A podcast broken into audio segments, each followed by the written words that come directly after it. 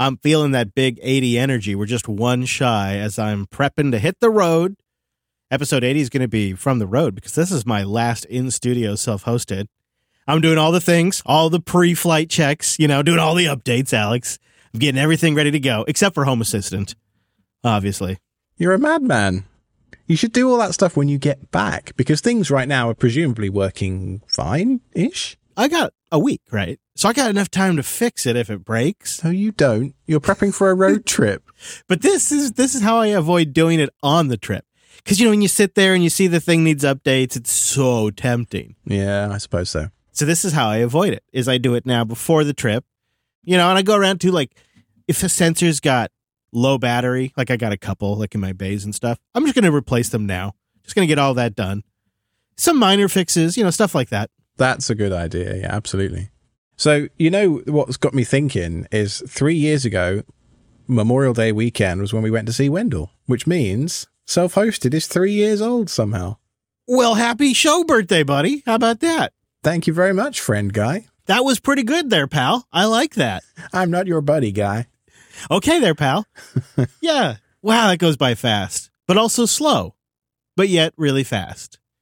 It seems like just, I don't know, a year ago we were in the uh, Smoky Mountains on the uh, Tail of the Dragon. That's it. Doesn't seem like it was that long ago, but 80 episodes almost. That that feels like a long time ago. There's a suggestion that for each uh, decade now of, of episodes, we have a, a rich area of musical history to tap into. So we can really lean heavily on the 80s tunes for the next 10 episodes. oh, I like this idea. What happens when we get to like, you know, episode 200 or something? What do we do? Do we go into the future? Do we 200. Oh my goodness, that's a long way away. Well, by then we'll be the self-hosted franchise, I would imagine. You know, with the self-hosted blog and the self-hosted YouTube channel and the self-hosted. We'll have been bought out by Google, and then we'll have we'll have unmerged from Google, of course, because that's how JB rolls. yeah, yeah. got to You got to do both. yeah, let's be honest. It's not a one way deal with you. Man, you know what? You get married, you get divorced, you get married again. You know, it's really that second marriage you want to stick. That's it's that second wife, I always say.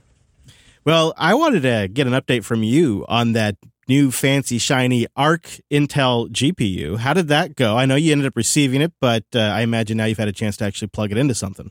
Yeah, it's plugged into my little test box behind me. I ordered the the Intel Arc GPU, as you say. The uh, ASRock A380 is the model number.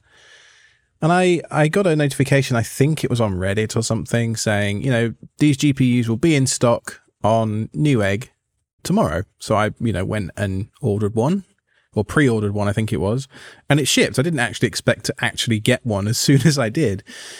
Thing is, when it arrived and I plugged it in, I thought, okay, cool, right. I'm going to plug it in, and I'd read on the uh, read online with you know, Gamers Nexus and a few others that uh, the drivers weren't particularly good on Windows. I'm like, well, I don't really care. I'm not going to be gaming on it.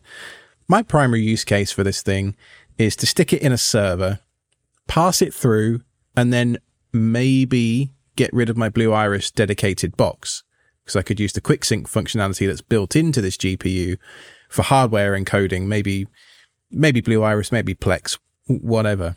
So I installed Proxmox on my system behind me, got the pass through working in five minutes because it's super easy on Proxmox these days. Code 43 in the Windows VM, just like we used to get with NVIDIA back in the day. So something in the drivers, and I don't know what because I'm not clever enough to figure that out, but Code 43 basically is the uh, womp womp sad trombone moment when you when you get the drivers installed. So pass through to a Windows VM was no go, and I thought, okay, can't be that difficult to do pass through to a Linux VM. How wrong I was, Chris. How wrong I was. Yeah. Is it just too freaking new? Is that the problem? Because I don't know anybody that has one of these. Michael Larabel over at Phoronix has one too, thankfully, and he's written a Oh, couple of course he does. a couple of articles about this thing. And this graphics card is so new that, of course, because Intel ship all their drivers as part of the Linux kernel, I need to go and download the 6.0 RC release from GitHub and actually run mainline kernel and compile it and pass a couple of kernel arguments to force it to use the the GPU. And uh, So how's that going, Alex? How's that been going? It's more effort than I'd imagined so far, Chris. I'm going to be honest with you.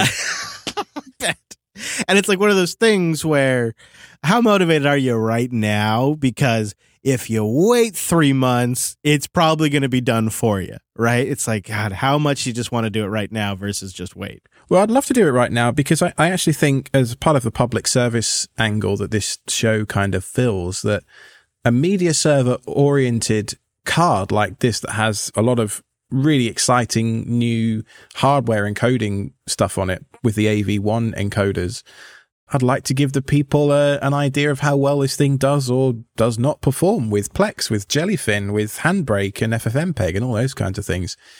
I suppose all, all of those things actually lead to FFmpeg under the hood, really. But I follow what you mean. It's like you, you, people want to know: is this worth their money? Is this worth actually investing in? Is this the next way to build my next media server? Yeah, because you know potentially you could you could that old Xeon that you've got chugging along you could throw this graphics card in there and potentially have a very low power, h- highly performant hardware encoding setup for your media server. You could do that with an AMD chip as well, or even an Intel CPU that doesn't have a, a latest QuickSync in there, you know, like an old third or fourth gen, something like that. So lots of options if we can get it working. And uh, I've been really busy playing Factorio this week. Like, and that's not the best excuse in the world as to why I haven't done my homework, teacher. but the factory must grow, you know? I, are you playing this on your new shiny Steam Deck by chance? Uh, actually, no. Uh, that also arrived this week. It's been a, it's been an expensive month. Hold on a second here now. Hold on, hold on. So you get a new Steam Deck. You're playing a Steam game, but you're not playing it on the Steam Deck.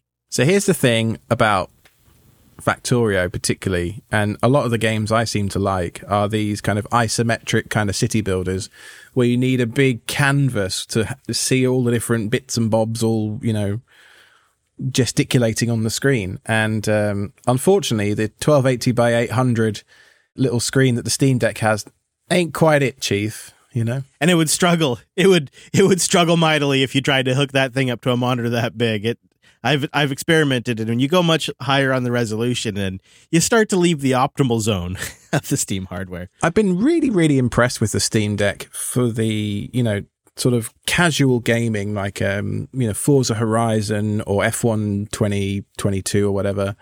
You know, playing those sorts of games, like I'm taking a flight to LA soon. It's going to be amazing on the plane to be able to do that kind of stuff. But for more air quotes serious gaming, like um, Factorio.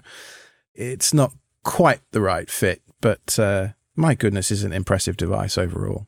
And what a fantastic retro emulator! Absolutely the most solid retro emulator experience I've had for the Super Nintendo. I got the nostalgia feels like it was the good old days playing the Super Nintendo on a CRT. It just is so tight, the way everything works. And then also, there's just like the Teenage Mutant Ninja Turtles game, Shredder's Revenge, also just plays incredible on the deck. And you can hook up controllers to it e- either over Bluetooth or over USB. And so, like, for example, my son and I are sitting there. I set the deck down and we both have controllers and we're playing Turtles Shredder's Revenge on the deck. And it's great for that kind of stuff. And it's killer killer for anything that works really good with a controller. I saw you pop up in my notifications in Steam saying Chris Lass is now playing Turtles. I was like, yes, good for him. Yeah, yeah, it's great for that. It, it is. I really think that they've got something there, and the fact that it's open. That you can install stuff, you can get to the desktop, you can tinker with it. I, I love that trend, and I, I hope that takes off. Others see this, I hope. Yeah, it's a first generation device, so it's not perfect. But again, I, besides the battery life at two hours, which on a flight is going to be a bit of a problem. I mean, at home, it's absolutely not a problem because I just plug in a cable. For a first generation device, I think Valve must be absolutely commended for everything they've done for, to progress and further the Linux narrative with uh, Proton. Everything they've done over the last, I, I guess, seven or eight years since they announced that very first Alienware Steam box, I suppose. That's what this has been leading. It's, it's been coming since then, really. There's been a few things happened in the meantime that have kind of made this possible, I suppose, like AMD's uh, propensity to to create gaming console quality mobile chips that things like what go in the Switch and what have you. Uh, although that's Nvidia, that one. And their work to upstream those, right? So that stuff's just in the kernel. That's just it. And I was saying to someone the other day, like I, I got the uh, the one with the anti glare screen and the 512 SSD that's in there. Uh, so it wasn't a cheap, you know, device. I think it was about 650 or so. I would pay that again quite happily just to support Valve and what they're doing. And I think it, voting with your wallet really is the only way to send a, a true message. And there's so many companies out there like Nintendo that want to lock people into gaming so hard that, you know, when you buy a new Nintendo Switch, for example, which I did when my wife was pregnant, I realized that actually I have to spend another couple hundred bucks on games for this thing. Whereas when I buy my Steam Deck, I've got the last 10 years of my Steam library sat there ready to go. And, you know, we could have an argument about Steam DRM probably till we're blue in the face. But the fact is that I didn't get locked into a proprietary ecosystem. I'm running Linux, so I can go under the hood and, as you say, run like EmuDeck, all of that emulation stuff as well on the same device. And it's just so, so cool. Mm-hmm. I'd be curious to know if anybody out there in the audience has integrated the deck into their home lab setup somehow. Like, is there a is there something there? I had a real wow moment. I've got a USB C monitor just here. Oh yeah, and it's got Ethernet in the back of it as well as a couple of USB ports. One cable into the Steam Deck charged it, gave me Ethernet, and gave me a 4K output to display to do all the tinkering. And I'm like, okay, this is convergence in action right here. I know it works. It actually works. They've done it, Jim. yeah, I'm I'm I'm really impressed as well. So let us know how you're using it. If you've picked up a Steam Deck and if you're considering it, it's a thumbs up from both of us. I agree with Alex. I think one of the best things is you take it out of the box, you log in, and you've got games. You don't have to go spend a bunch of money. I just need an 18 terabyte hard drive to go in that thing now because I, even though I've got the 512 one, it's you know F1 is 100 gig, The Witcher is 100 gig, Red Dead is you know three or four games and it's full. You know what I mean? I do. I do know what you mean. We've been getting a lot of feedback around our topic in episode 78. It seems like it had a big impact on a lot of people. That story that Google flagged a dad and then auto batched up his entire Google account history from the early aughts and sent it to the cops. Uh, that seems to have really stuck with people. And I think it stuck with both you and I a lot too, because we've talked off air that you and I are still thinking about it. It feels like something's changed. A real line has been crossed by Google like the risk reward calculation about using Google services has changed, and for some of us, pretty dramatically. Last episode, I was talking to you in Chrome, and this time I'm talking to you in Firefox. Aha, uh-huh. interesting. Yeah. I've also switched to using Firefox. I just cold turkey quit. I uh, I exported my bookmarks and just switched over. I actually looked into self-hosting the Firefox sync server. Uh, there's a couple of uh, things that go into it as well. If you want, if you want to go into the the weeds of it, you've got to self host the authentication server as well. And it really starts to get pretty complicated pretty fast. So I didn't end up doing that for now, but it is something I'm going to keep an eye on. There's a Rust based implementation of the uh, sync server that's fairly new. There's an older one, which is no longer supported by Mozilla. So there's a few options there, but, um, you know, I suppose if I think about it, what's the sync session syncing? My browser history and, uh, my bookmarks, really. Passwords are in Bitwarden. They're not being synced. Extensions, I suppose. Extensions, yeah, of course. So I don't really know what the future holds, but I still have to use Chrome through work because Red Hat are a Google Suite uh, company. So, I mean, I guess I could use Firefox, but it's easier to use Chrome. Even still, Mozilla feels like a way less bigger threat, you know, like galactically smaller threat than than Google. I feel like for me, what's what's shifted is I now see all of Google services as a bit of a minefield. And you could see how they can really compound to screw you really good. And now, like, am I going to one day find out that they are also parsing communications to try to detect things that could be harmful for children in our communications? Well, you know they are. You know that if they're not, the NSA are already.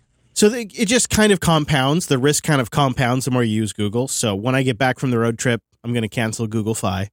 I I had kind of gotten it over the years. I have a T-Mobile SIM coming tomorrow. I've already cancelled my Google Fi. Yeah, yeah, I, I almost did it, and I was like, this might be really stupid to go on a road to be. I'm right about to go on a road trip to cancel cell service, but When I get back, I'm I'm done. You know why I did it before the trip? It's because I'm flying Delta and they have free Wi-Fi with T-Mobile. well, okay, there you go. That's the incentive you needed. I think that's great.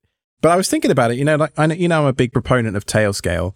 I realized I actually used the Google authentication for Tailscale, which is a problem. So I'm gonna have to fix that. Probably to move to Headscale as a result of all this. Uh, finally, finally, do the self-hosted thing. You know, eat my own dog food. But there's so much stuff on the web that tracks you when you actually start reading and looking into the privacy stuff. This might sound obvious to some people, but it hadn't occurred to me that every time you see that little login with Facebook button on a web page, whether you use it or not, they're using that to track where you are. Yeah, they're getting they're getting info, aren't they? It's gross. It is gross. And a lot of people use it because it it does it you know, it, it takes care of the username and authentication. You know it's a tricky one. It's really a tricky one. I don't really know what the solution is there. I really got to figure out where I draw the line with Google because I've also got them set up for Google Apps. Prozac boosted in with a row of ducks along this line of thinking. He said, I don't know how I feel after listening to episode 78. I left Google a long time ago and I switched to DuckDuckGo. My mail is in a paid service in Norway, yada, yada, yada. But I guess I'm still magnifying my tinfoil hat. Now that the new normal is for our tech overseers to be the judge and the jury, that makes me a complete target because I'm not in the system, a system that says maybe I'm guilty by default. It's a no win game unless a, large number of people get away from those services. So, in other words, you almost put a target on your back by not participating in these systems, is what Prozac is saying. Do you though? I mean, there's already there's so much noise. I guess I guess he has a point actually. There's so much signal to noise that they've got to process with with these things. But that's where machine learning comes in is to help help do that. And a machine can't do much learning if you're not part of the system, I suppose. Yeah, that's true. You're you're protected in the in the like automatically flagging you because the machine learning thingy just misunderstood what you took a picture of or what you had a voicemail about or something. You're like avoiding the, all of that trap. There is a dystopian future playing out here though already, isn't there?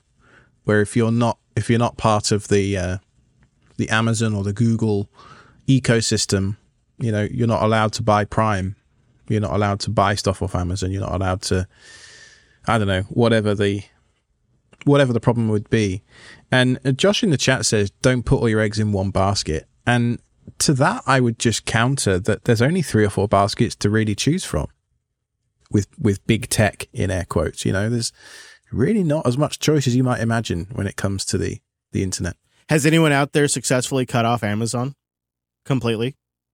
I mean, how do you do that, especially in the day and age where a lot of people can't get stuff, but Amazon can still get it. Can you imagine if somehow your social credit score prohibited you from accessing AWS based services? It already does. They won't let me on. no, I don't mean as a customer. I mean as an end user. You you are not allowed to load any traffic that traverses Amazon's network somewhere. That'd be pretty awful. That'd be most of the internet, wouldn't it? What about this concept of just don't put all your eggs in one basket. Like, so maybe Mozilla's handling your syncing and maybe Fastmail's handling your email. TrevDev boosted in saying he switched to Fastmail. I know, I think you mentioned you're looking at Fastmail. Yeah. Yeah. I've been with Fastmail for a while now. I use Proton Mail for some things. You're still using somebody else's service, but you're kind of spreading the risk out. Is that better? Well, I mean, I found it interesting. You think talking about email specifically, there's there's a link in the show notes. There was a, a, a blog post doing the rounds this week about a guy who's been self-hosting email for 23 years and has finally thrown in the towel and basically gave all the reasons that uh, you might imagine as to why he stopped. Email is not distributed anymore. He says you cannot create another first-class node in this network. Email is now an oligarchy a service that is gate-kept by a few big companies which does not follow the principles of net neutrality. First, they cut off the residential IPs, then they cut off the VPSs. Now they've basically cut off all self hosters. He says, My emails are just simply not getting delivered anymore. After running a mail server since 1999, the day he got a broadband service. and ever since then, he's been running a mail server, and he says now it's just completely, he's throwing in the towel. Uh, he says hell banning everybody except other big email providers is a lazy way to fight spam and it's dishonest. He uses spam as a scapegoat to nerf deliverability and stifle competition. Absolutely. It's all about stifling competition, in my opinion. And the issue isn't necessarily that your IP gets blacklisted and you get sent straight to spam. The issue is that you get part of a, a block of IPs and you, your mail just simply gets rejected before it even gets that far. And what do you do then? You, you completely SOL. Your really only best option, if you if you find you can't self host your mail, is you need to at least own your domain. You know, don't have an at Gmail domain, don't have an at iCloud. Though Apple would love to tell you that they have the most private uh, system of a lot of Yeah, them. oh, and yeah, actually, oh. I probably believe them that they do. Actually, of of all of them, of of the big four, three or four, I suppose. With that, uh, what's it called, iCloud Plus or something? For now, For now, for Yeah. now, though, as they begin to monetize services and things like that, they're going to have to drive revenue from advertising. And they're launching more and more resources and uh, staff around their advertising department. So we shall see. Carlos, the guy that had this email, ser- you know, shutting down his email server, he says it's a huge invisible problem that really isn't getting fixed. Email is basically going to the big tech companies. I think he's right. I think the future for that kind of stuff is Matrix. I mean, not that it's going to replace email, but for something that you can self host and federate and is truly decentralized and open. I just wonder where email will be in 10 years' time. Answers on the postcard, self-hosted.show slash contact. Yeah, let us know. Um, then, okay, then photos. I just have a quick update. You mentioned uh, Immich last week, Immich. I-M-M-I-C-H. and we got a little bit of knowledge from Fuzzy Mistborn. He says he's, I think he might be a lawyer. He says the Fourth Amendment only protects against government searches. So a EULA can and does allow for Google to search all of your photos. So you, uh, 'cause we were, I think it came up, you know, does the Fourth Amendment protect you here? Fuzzy Mistborn says it does not. I think I tried to sound intelligent and say they needed a warrant or something. I wish they did. I wish they did. So I gave Immich a try, which is a self-hosted photo and video backup solution that's aiming to have a client on Android and iOS that auto backs you up just like Google Photos does. Only you self-hosted all yourself. And the basic UI of the web app is very much like the early days of uh, Google Photos. Yeah, it looks pretty promising, huh? It does. I'm very excited about this. However, having used it for a bit, I'm also a little sad because I realized after using it, oh, we're like five years out.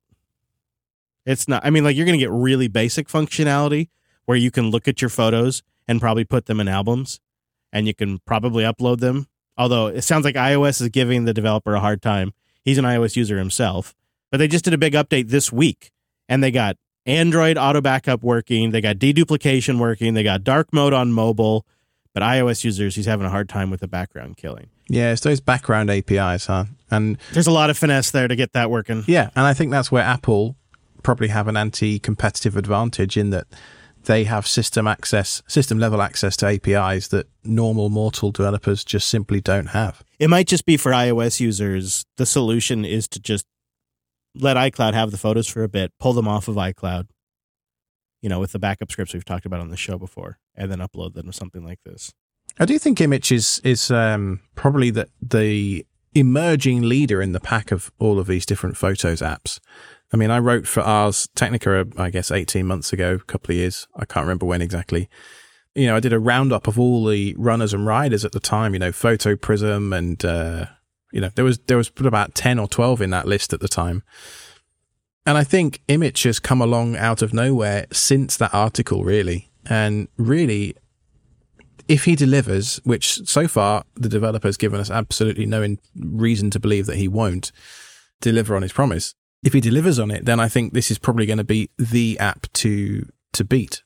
Agreed. Uh, you know, we get Photoprism recommended a lot, and it is part of a solution, definitely. But this is a complete. This is like give it to your family, give them this app.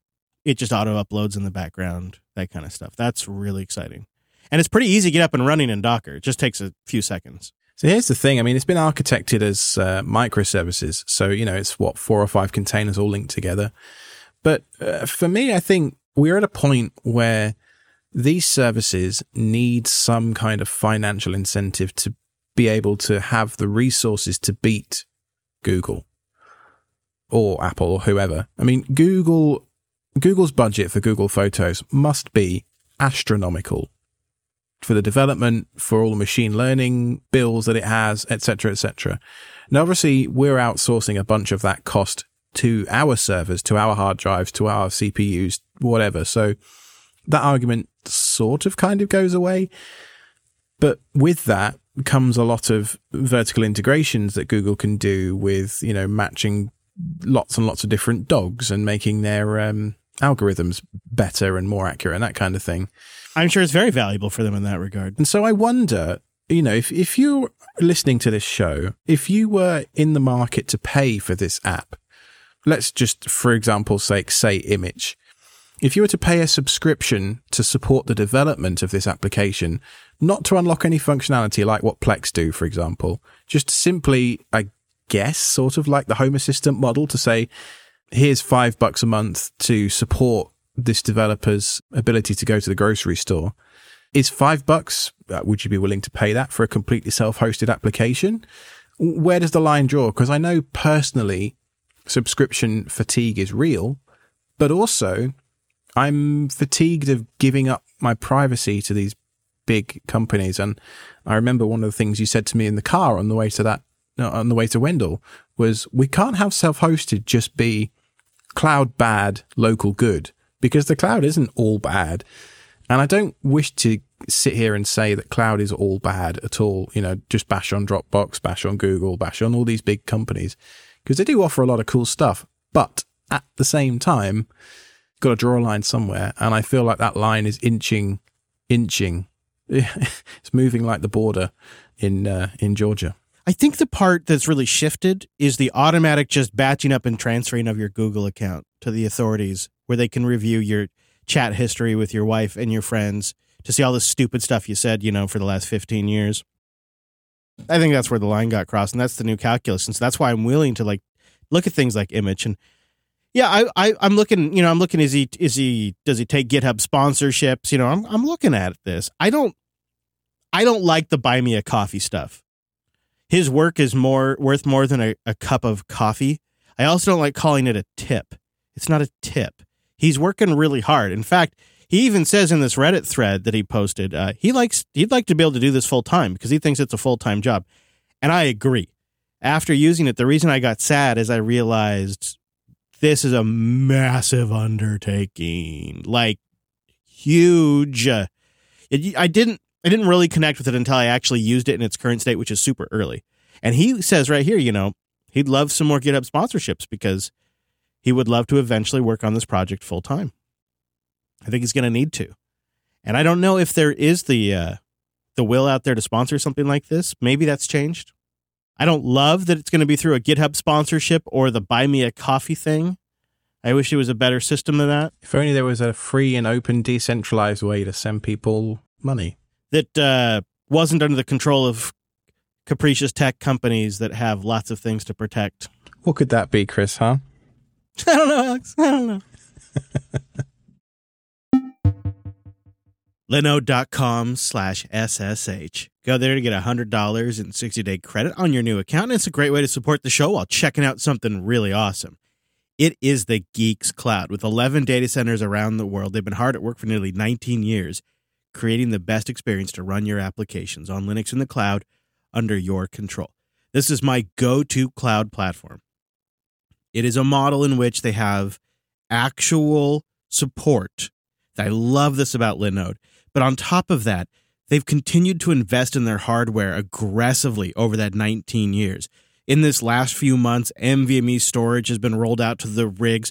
They're constantly updating the CPUs as new models become available. They are their own ISP, so they always have the optimal routes. And then they have a bunch of really great services like S3 compatible object storage, which can really change your offsite game. Easy to use API with lots of libraries that you can take advantage of. Cloud firewalls, physical boxes, if that's your thing. I mean, there's really like a thousand reasons I could list. I think that's why they did the hundred bucks because then you can just go there and try it yourself and see what I'm talking about. The performance is incredible. I wouldn't host JB's new website anywhere else. And the other thing I love about Linode is they get the big picture. They invest in the community. You know, they're making our road trip possible. They're making these meetups possible. They're supplying the swag.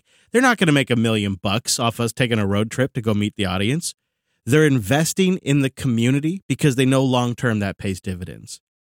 After you've used Linode for a minute, you'll understand. If you're like me, you'll also start to use some of their more advanced features as well. And then you're really going to love it.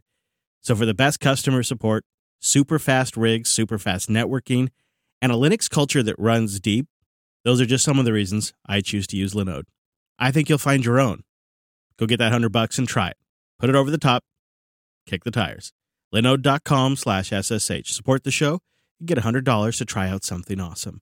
That's linode.com slash SSH. So it was our third birthday this week. Home Assistant also celebrates a birthday, nine years old. That's impressive. Yep. September 17th, 2013, Paulus made his first commit for Home Assistant. And then today they announced, as we record, version 22.9, which is their birthday release. They've revamped the automations screen. I don't know if you've had a chance to look at it, but they now have collapsible cards for triggers, conditions, and actions. And they also have an overflow menu where they've moved some of the less common used things and some of the more frequently commonly used things. Uh, but it is a nicer UI overall. And they've added a new weekly schedule calendar element. So you can actually you get a seven day calendar and you can draw on there like it's your meeting calendar. So that's kind of nice. It's actually a it looks like a pretty clever way to to solve that particular problem. Big revamp in the UI, Alex. I updated today. Don't really notice a difference, but I haven't built an automation since. You updated to a .0 release. You are raw dog. you are braver than I. I do it for the show. I do it so you don't have to. Right. Yes, that's right. I, I do remember saying to you before uh, the show that uh, when stuff breaks, I think we call that content in the business, right? That's probably true. There was a lot of talk. I watched the uh, release announcement, which is like long, and there was a lot of talk in there about improvements to Bluetooth. Bluetooth speed, if you're using, they, they stress you really need to be using Home Assistant OS to take advantage of all of these improvements. But a lot of speed improvements for Bluetooth communication. ESP32 devices can be used as Bluetooth proxies. Home Assistant is actually now selling some Bluetooth proxies, easy for me to say, in their online store big improvements for Bluetooth devices, and they think it's going to open up to a lot more devices. Wow, nice. Yeah, it is nice. That's a good area to improve. If only you had received your Home Assistant Yellow by now, though, huh? It was supposed to be here yesterday, but I got an updated email saying it should uh, promptly arrive after I've been gone for about a week on the road. So I'll have to wait till I get back, I guess. One of these days, we'll do a show and we'll be able to actually review it, whereas all the YouTubers had theirs like a year ago. Yeah. yeah, maybe ours will be like a better though. It'll be like the final edition. Yeah, maybe the shipping one. Maybe product. What, what do they call it? Like a production sample, not an engineering sample. Right, right. Zigbee users are going to be happy to know that there's now a Zigbee backup and restore option in Home Assistant. So that's actually really nice. Hey, so that's you. You're a Zigbee user these days. I am now. I'm a big Zigbee guy now, don't you know? and it turns out I didn't realize this but I would have been SOL if I had to if I had done like a restore of Home Assistant, um, like maybe on a new device or something. I guess none of my Zigbee stuff would have worked. I had not even realized that. Nor had I till you literally just said that. I know. Hmm. Thank you, Chris. Good to know, right?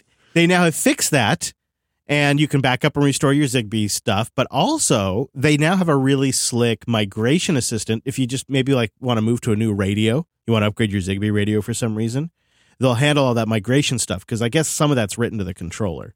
I think that's really neat to see there because Zigbee is going to be the future. We'll see. They did actually do some updates to their Z Wave support as well. I did see The Verge pick up this week that they were doing, um, they were controlling a HomeKit compatible. I think that the headline was, This is why it matters. that I can control HomeKit from somewhere else. And I was like, yeah, okay, good headline, chaps. Well done. I might have grabbed a matter related story for the uh, member post show. Oh yeah, okay. Well, I can't wait to get there. I may have. I may have. Um, also, there's just been a few UI updates. You can see processor and memory usage in the Home Assistant UI, which is nice for people using it on a hardware device. And then a couple integrations. There's so much more in the release announcements. These are just my highlights, but a couple integrations that caught my eye the Android IP webcam app is now available as an integration into Home Assistant, so you can easily set up tablets that you're using as a dashboard or your Android phones as cameras that feed into Home Assistant now. Super easy to do. That's slick. And then also, there's an integration now for the Fully Kiosk browser. So if you're using a tablet with the Fully Kiosk browser to display Home Assistant, there's now an integration that allows you to control certain things, uh, get information about the tablet, uh, like uh, its battery level, what current page is displaying, how much RAM is available. You can also do things like you can remotely refresh the kiosk page, bring it to the front, lock the device. You can turn motion detection on and off, the screensaver on and off from Home Assistant now for your Android tablets that you might have around your house or should have around your house, acting as a dashboard for Home Assistant. I just think that's a neat integration. That is a really cool integration. I was uh, I had one of those aha moments with Home Assistant this week when I um I've bought a new an Elgato key light to to make my face look more beautiful, you know, from from my camera. Uh, for those of you listening on audio, makes zero difference, of course. But for the live stream, I mean, you can see how many grey hairs I have. That's that's what brings the people to Jupiter Tube, Alex. That's what it is. exactly. Yeah. But when I plugged in this Elgato light, it connected to my network via the app on my phone, and then uh, within a minute or two, Home Assistant picked it up and was like, "There's an Elgato integration. Do you want to enable it?" And I was like, "Click, yes, I do." Boom, boom, done. Moments like that remind me that actually this stuff's super cool. I love that. Uh, I had the same experience, obviously, with the Shelly devices. You know, they just get on the Wi-Fi network, and boom, Home Assistant just sees it. You know, you click a button. I just set up another Shelly smart plug on my uh, test bench upstairs. I have a super secret rig that I'm testing right now. And so one of the things that I do in my test is I want to know what the power usage is in various scenarios. And I, you know, I, I used to, what I used to do, Alex, is I used to get a kilowatt. I don't know if you've seen these kilowatt devices. And then I would just, I would, I would run a benchmark and I would walk over to the kilowatt and I would write down what the power usage was, right? And then when the benchmark end, I'd walk over to the kilowatt and I'd write down what the power usage was. And now with the Shelly, I just pull it into Home Assistant and then I can just look back over the entire, you know, review period and see what the power usage was. And, you know, that's so freaking valuable for me. So there's a lot of interesting ways you can use Home Assistant. Are you exporting any of this stuff to Influx so you could do historical data? That's a good idea. There's a there's an exporter built into Home Assistant that you can enable, which will ship out that data to InfluxDB, which is a time series database. And then you could put, if you if you wanted to, a Grafana front end in front of that and make pretty graphs or query it based on whatever you know query logic you want to use. So I found that very useful for stuff like hard drive data, where I want to know what the temperatures were from season to season. Um, so I can actually look and see on average how warm or cool my, my basement is just simply based on the fact that my hard drives are 10 degrees warmer on average in the summer than they are in the winter. That's a great idea. I'd love to know that data. I don't care so much for the bench stuff, but boy, for Jupes. With Influx, you've got to be careful though, because it's writing constantly. Obviously, not an SD card, otherwise, that will burn out pretty dang quickly. Yeah. So, I don't know just some kind of SSD or something is probably the way to go for that. That's a good tip. Um, I have one other like Home Assistant related tip. If you have HACS, which do you you still use HACS at all? Uh, the HACS community store, right? Yeah, the Home Assistant community store. I believe I don't remember if it's in there or if you have to go find the repo, but there is a Tailscale integration now. So my Home Assistant Blue, I has um, Tailscale. And I, you know, when you're on the Home Assistant OS, it's not like you can just SSH in and install the Tailscale package and get it on your Tailscale network. And I already have one Home Assistant system that is subscribed to Nabu Casa Cloud. And I don't know how to have two different Home Assistant systems on one Nabu Casa Cloud account. So instead of getting two Nabu Casa Cloud accounts with two different email addresses, I just put one Home Assistant on Tailscale. And it's working great. It's better than that, darling. It's an official add-on these days. Is it? Well, there you go. I, I I have to say it's been working really well for me, and it's how I am doing remote control of one of my Home Assistant instances now, and I give it a big thumbs up. Not a sponsored thing, just telling you this is one of the things I've done recently. I still think it's worth paying for Nabu Casa if you don't. So I'm not saying avoid paying. I just didn't want to have two accounts. Although I did consider it actually. I did consider doing it, but I just didn't want to have to manage it with two different logins and all that kind of stuff. So Lord Pandemic asks in the chat room, anyone know if you can use Nabu Casa and Tailscale at the same time? And so I think the answer to that would be yes. Uh, with Tailscale, if you use the split DNS functionality, so let's say you have a specific subdomain you use just for your LAN stuff. For me, I have a couple of letters which um, delineate the site that I'm at, for example. So, you know, let's just say AB would be site one and CD would be site two. So it'd be ab.domain.com and cd.domain.com. And in, in Tailscale, you can go into their magic DNS settings and do what's called uh, split DNS and actually have Tailscale route to the specific DNS server in that local subnet in, in that location uh, and look up the Home Assistant domain name in your LAN that way. But if you're also paying for Nabu Casa, you've pretty much got it open to the internet anyway. I know it's obfuscated through a long series of letters and numbers, but it's it's security through obscurity, that one, and it's open to anybody. So if you're worried about people accessing your Home Assistant remotely, maybe the Nabu Casa thing isn't the rem- remote access portion of it anyway isn't isn't the way to do that. Maybe Tailscale is, but I'll leave that up to the listener. And there is one key difference between the community Tailscale version that I'm using and uh, the official add-on. So the official add-on is kind of like a control panel for your devices in Tailscale, but it does not put your Home Assistant instance on the Tailscale network. So the community edition actually puts the machine on the network. That's the difference. And uh, you need that if you have a Home Assistant OS based system. Uh, if you're just you know rolling your own OS and then um, you know doing like container version of Home Assistant, you just install Tailscale on the base OS like you normally would, and it'd be fine. I'll put a link to both of them in the show notes so you can you know pick and choose the one that works best for you. Because if you got like the Nabu Casa Cloud thing, then you probably just want the Tailscale control panel where you can control devices and stuff. But if you don't have Nabu Casa yet, or you got an additional Home Assistant box, you might want the full Tailscale stuff. For that, you're going to need the community add-ons. Humio.com slash HCE. That's where you go to ingest all of your logs in one place. Humio is a centralized log management and observability platform. The company was founded by developers in Denmark in 2016 as an alternative to legacy logging solutions that make it cost prohibitive to ingest and search tons of logs. I mean, you know how many logs just one of your boxes produce these days. What if you threw all of your systems in there? That's the real beauty of Humio is it takes the logs from any source and it makes them usable. You don't have to constantly massage the format. You don't need to provide it a schema. You just pump them all into Humio and they're there when you need them with a great dashboard. And their platform is crazy fast. Humio's index free architecture means you can ingest over a petabyte of data per day and then search that data with sub second latency. But I'll tell you what, I think the best way to get going with Humio is probably the community edition. Humio Community Edition is the largest no cost data ingestion offering on the market today, allowing you to ingest up to 16 gigs per day with seven day retention. It's not a trial period, you get it for the long haul. This is perfect for self hosters who are maybe trying to do a little troubleshooting, figuring out what's going on. Maybe you want to put all your devices in there and get a view on your entire environment at once. So much simpler when you're trying to troubleshoot. You imagine going to every place to check every log, especially when you're dealing with Home Assistant? No, yeah, yeah, it'll it'll also take your Home Assistant logs. It's great. It's, you know, you could use it to monitor power consumption. You could use it to monitor the health of your system. You could use it to monitor your system log, and more. And the best part is, Humio just figures it out.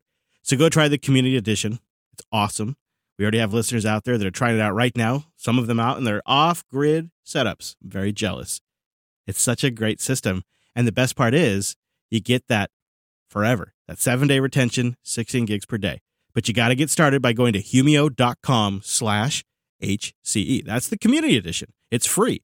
Humio.com slash HCE.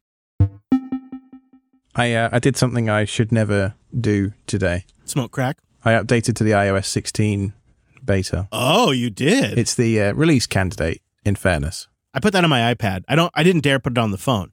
It's nice. Yeah, works well. I just wanted that lock screen. I just wanted to try out the. Uh, sure. literally, just wanted to try the lock screen. Yeah, it's always nice to know what apps might need updating or might break too. You know, so it's if you got a if you got the ability and you work from home. My favorite feature so far is the battery percentage. Really?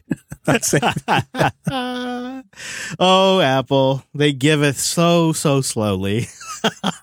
they really do. Yep. The uh, was it the iPhone 14 has uh, always on display, and I jokingly said to a buddy of mine, "Yeah, welcome to 2014."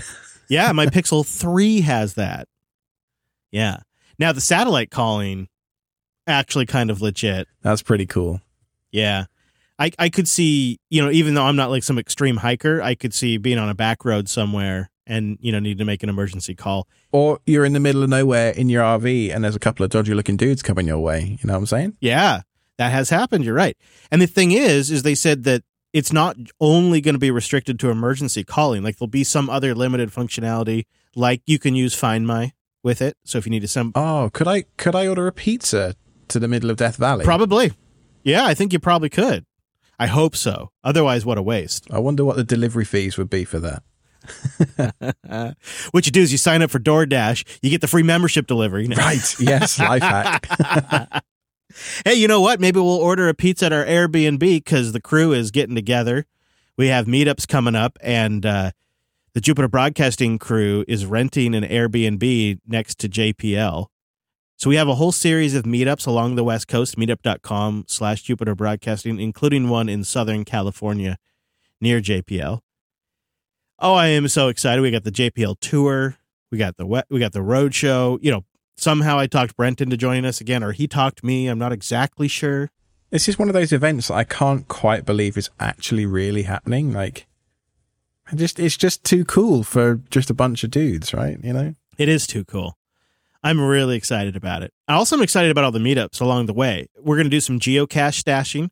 So even if people can't make it to the meetup, if they're in that area later on, they might be able to go find like a swag bag or a box or something. We're going to have shirts and some Linode plushes and if you bump into a wild Brent at any of these meetups, I did seed him with a few of those self-hosted stickers I made for London that were left over. So uh, meetup.com slash Jupiter Broadcasting for these meetups and future ones. We will have future ones. And then we also have we have what's called a space in Matrix. It's like a way to organize several rooms together. And we have what's called a meetup matrix space. So we have a chat room for Raleigh near Alex. We have a chat room for Ohio for uh, the Ohio Linux Fest. We have a chat room for London. We have a chat room for the West Coast. As we go, as we build out, we'll just add more chat rooms. So eventually we'll probably have different East Coast and Central and I don't know, Australia. I mean, you know, it just kind of depends as we kind of spread out. We'll build different ones. You joke. We've had people in Matrix asking about an Australian meetup. Does anybody know of a self-hosted meetup app that we could run? Because I think we need to just we just need to bite the bullet and let people you know start setting up their own meetups. Alex, True. right? Uh, I think that'd be pretty cool.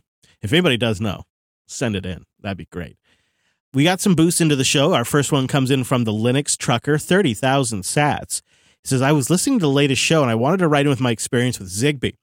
The first thing you bull should do is switch over to Zigbee2MQTT. It's so much better than ZHA.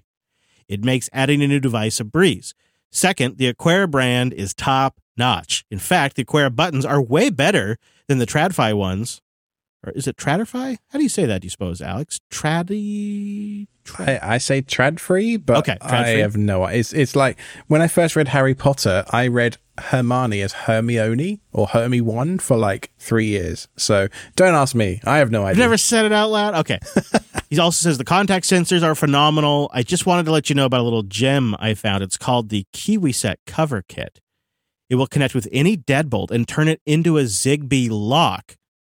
Forget the August and all the other expensive ones. This is a game changer. You keep your existing locks, you keep your existing keys, you just make them Zigbee. It uses AA batteries and it works all the time. I'm sometimes gone overnight for a few days, and anything smart I've put in my home has always managed to break before I get back. But the Aqara and the Kiwi set are both very reliable. Thanks for the show. Well, that's some really great recommendations, Linux Trucker. Thank you. Yeah, I need to I need to make sure I'm grabbing devices that can be gone for a while and reconnect because sometimes things go offline and I don't get to it for a few days or I leave an area and leave a device behind. That's good to know. I don't know about going to MQTT though. Well, I don't really add a device uh, to my Zigbee network all that often. I mean, I go through phases where I add a dozen at once and then nothing for six months. And that's fairly simple. You turn the add to network thing on, it stays just in, in discovery mode. You plug it in or whatever, you tap the button. I mean, it's not that hard. I don't know what I'm missing. I feel like I should try it for science, but again, everything's just working, so I'm not gonna. Don't want to jinx it. So why is Papa John boosted him with 10,000 sats. He wants an update on your thoughts on iPhone versus Android. He says he knows we've talked about this before, but he's looking at a Pixel phone currently, and he's having a hard time choosing between Android and iOS because he needs a second phone for uh, some personal applications he's going to be using. He's been in the Android ecosystem for years, but he's not opposed to trying the fruit. So he wants our thoughts and you're you're the most recent Android convert, so I'm curious what your update is. Well, I've still got my OnePlus 7T knocking around. It's actually a, it's just my sofa phone. Because I, I, much prefer the Reddit client for Android, which is called Boost that I used to use. I'm sorry, I'm sorry. I can't let that pass. Your sofa phone, Alex? That's amazing. well, here's the thing. If I was to sell it, it's only worth like 70 or $80. So uh, I'd just rather keep it. I've got a sofa laptop, right? It's an old laptop. It's not it's nothing fancy. I'm not going to throw it away though. It still browses the web. So I'm just giving you a hard time. In in terms of feature parity and stuff like that, I mean, uh, there's a few headline features like if you want to watch a smartwatch, then there's only really one game in town. If you want to integrate with your laptop and your tablet and, you know, AirPods and all that kind of stuff, there's only really truly one game in town that's actually worth you know the, the prices they charge. From a usability perspective on on both platforms they've each got their quirks. Uh, i really still strongly dislike the new google material ui that they went with. Those those you know used to have five or six quick settings along the top in android 10 and 11 uh, i thought that was a perfect balance and blend of uh, screen real estate to usability and functionality if you long press them and all that kind of stuff I don't find Control Center on iOS to be particularly intuitive, although it does get the job done. Just the the way that Google kind of took their UI, the direction they took it in uh, last year, I think with Android 12, I just don't like it. Uh, so it's just personal preference and whether you like the UI or not. But uh, I think it boils down to this for me. Like I, am taking a lot of photos with a you know a toddler running around, and often they're in questionable lighting situations. I've never, and I've tried a lot of Android phones from OnePluses to Samsungs to Pixels to, uh, there's another brand whose name escapes me. And nothing really came close to the iPhone with regards to that low light performance of, of keeping up with a, a, a toddler, you know? And for, for me, the camera at the moment as a as a fairly new parent is the most important thing about the device I have with me all the time everything else I can kind of make do and kind of make work and it it doesn't quite feel as comfortable on iOS even you know a, a year in or so because I think I switched around uh, Christmas. But it's fine. It's good enough. I can get everything done that I need to get done all my messaging through Telegram and other places. So switching from one platform to the other these days is really not a big deal. It it might feel like it before you do it because uh, I certainly felt that way. But it's it's just just try it. You know, what's the worst that happens? You go back after six months. Just avoid the iMessage trap because that can be a bit of a black hole. But uh, yeah, I think Alex has nailed it. I also find iOS to be on average more stable. The apps on average to be slightly better, a little more polished, a little more performant. Generally, they're going to be native, not always. And then obviously the privacy situation is hopefully better with Apple, but I think you could argue either way. All right, last couple of boosts. Uh, uh, we had a we had a blank user from Podverse boosted in. He says, uh, and we got this from a lot of people, so I wanted to get this in here. We did. Yeah, I think I must have had about two dozen pings about this app, even though we talked about it. we just cut it from the show, unfortunately. There is an Overseerr fork for Jellyfin called Jellyseerr, and it does work great. Um, and you know what? Fair enough. Uh, that I think is worth mentioning. We also had uh, authorities boost in with 5,555 sat saying this episode has me moving from Plex to Jellyfin. But the issue is I like Plex's remote feature for listening to music on the road. What are your recommendations for streaming content from Jellyfin when outside your home network? I've come across a few articles that mention doing it with Tailscale, but I'm wondering if that would actually work seamlessly with the phone. Love the show. So there is actually a couple of options here. JellyAmp is one of them. It's a web based player that you can also use on the desktop. And it is not the same as PlexAmp. I'm going to say that right up front. This is not the same, but it does kind of accomplish what you're looking for potentially. And then I think the one that really has some promise is the Jellyfin audio player, which is now in open beta testing on iOS. Now, this is a local app a la PlexAmp, and it actually looks really great. You got to sign up for the test flight beta. Um, and I think there is an Android build as well, but um, yes, there is an Android build as well. And that I think might be the way to go. So we'll put links to both of those in the show notes. This is an area I'm going to look into as well because I have decided as well jellyfin for me when I get back from the road trip. I'm going jellyfin both in the RV and I'm going jellyfin here at the studio. I, I appreciate all of the hard work from the guys at Plex, but I need a system that just is rock solid offline too. There's a couple more uh, as well, of course, with all these things, and particularly with with Jellyfin, it seems like there's a, a, a pretty good proliferation of, of clients. Uh, there's one called uh, Gelli, G E L L I, as well as um, Finamp is another option as well. Um, so there's lots of options with with Jellyfin. I think that's really the, the name of the game. With with Plex, it's almost like the Apple uh, way. Like this is how it is, boys. This is this is what you do. Whereas with Jellyfin, there's there's a, about twenty different clients you could use for different platforms, and uh, there's one that I know I'm going to have to pry from my wife's cold dead fingers, and that's Prologue, the audiobook app for iOS. Uh, I'll be interested to see what Hadia makes of you switching away from Plex because I know she loves the Prologue. Uh, crap. You're right. So if anybody in the audience, that, that's what that sigh means. If if anybody in the audience has a good audiobook solution for Jellyfin that's in the same class as Prologue, let us know.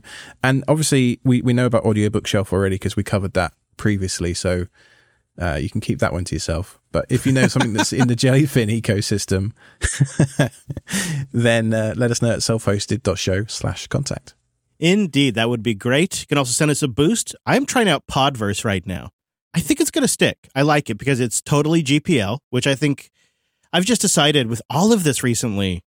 Sometimes I'm just going to pick the free software app, even if it's slightly not as optimal as maybe like say Overcast or something, or or uh, you know, Podcast Addict. I know people love that, or AntennaPod. People love AntennaPod's free software, but it's like at least I'll know it'd be around for a while. You know, at least I know it's not going to rug pull me. And those scruples are intact. And they have iOS and Android versions. I like to flip flop sometimes. They have an F Droid repo. I appreciate that. They got a web player, and it's embedded in the new JB website. So podverse.fm. I think that's a great one. Also, uh, a Fountain is really great. And if you don't want to switch podcast players to boost in, check out things like Alby and, of course, Breez. We'll have links in the show notes if you want to try it out. We do get that question a surprising amount about what what do you recommend as a podcast player. So for you, it's Podverse. I've been using Pocket Casts personally for for many years, but I do think with all this boost stuff, uh, you, you just earn Sats just for listening to other podcasts, and then you can send them to creators to just as a little tip to say thank you. Yeah, in, in the Fountain app, check out Fountain FM. I'll put a link. You know what? I'll put a link to my profile in Fountain uh, sometimes I share clips on there and stuff, and then I get a referral bonus. How about that? Because I think I think you know uh, this Google Photos thing, going right back to the beginning of the show. There's got to be more support for independent creators because uh, there was a plea you made in this week's Linux Unplugged that kind of resonated with me. I was just a, a lowly listener this week. I wasn't in the episode, but where, where you were talking about the future of independent podcasting and making a plea for people to wake up and sort of see what's happening around and uh, not not being preachy Especially about it. Especially with dynamic ads, you know, that's where I really think things are going sideways. Is the dynamic ad companies have figured out the best thing to do would be to get on as many podcasts as possible, even tiny podcasts, and then just saturate all of them with ads sell one sponsor across a thousand podcasts at once. And that's what they want to start doing. And so, you know, if you like content like this, you can always become a subscriber over at self-hosted.show slash SRE. That's obviously a very direct way to fund the JB network and all the shows on it, including this one, of course. But you know, there are other ways as well through the boosts. That's what's, that's what, uh, that's what they're for. That's what they're part of the show for is to help support, you know, Chris's uh, podcasting habit. Yeah, it might be a podcast disease now, Alex. Oh yeah, maybe. Is it graduating? I think so. I think it went from hobby to career to disease now. It's all I do. Good thing I like it. Perhaps. Uh, so we do this show live every two weeks on a Wednesday, although I think next week you might be on the road, so the live thing is potentially up for debate. We'll see when we get there. We'll give it a shot. Yeah, we'll try. I mean, we may have to do offline if the bandwidth is rough, but if we can do it, we'll be at jupiter.tube on a Wednesday. And you can get that converted to your local time at our brand new fancy shiny website, jupiterbroadcasting.com slash calendar. That's right. The fancy new website, jupiterbroadcasting.com with dynamic live JB live embedding on the live page and you know, it's fully built in Hugo and completely self-hosted up on Linode and all that good stuff. So, uh, go and take a look over on our GitHub if you want to contribute to that website. We've talked about it a bunch in LUP and office hours as well with uh, the fantastic work that Brent's been doing over there. And I really look forward to seeing some of you at the upcoming meetups, meetup.com slash Jupiter Broadcasting. Uh, as I've mentioned a few times, self-hosted.show slash contact is the place to go to get in touch with us.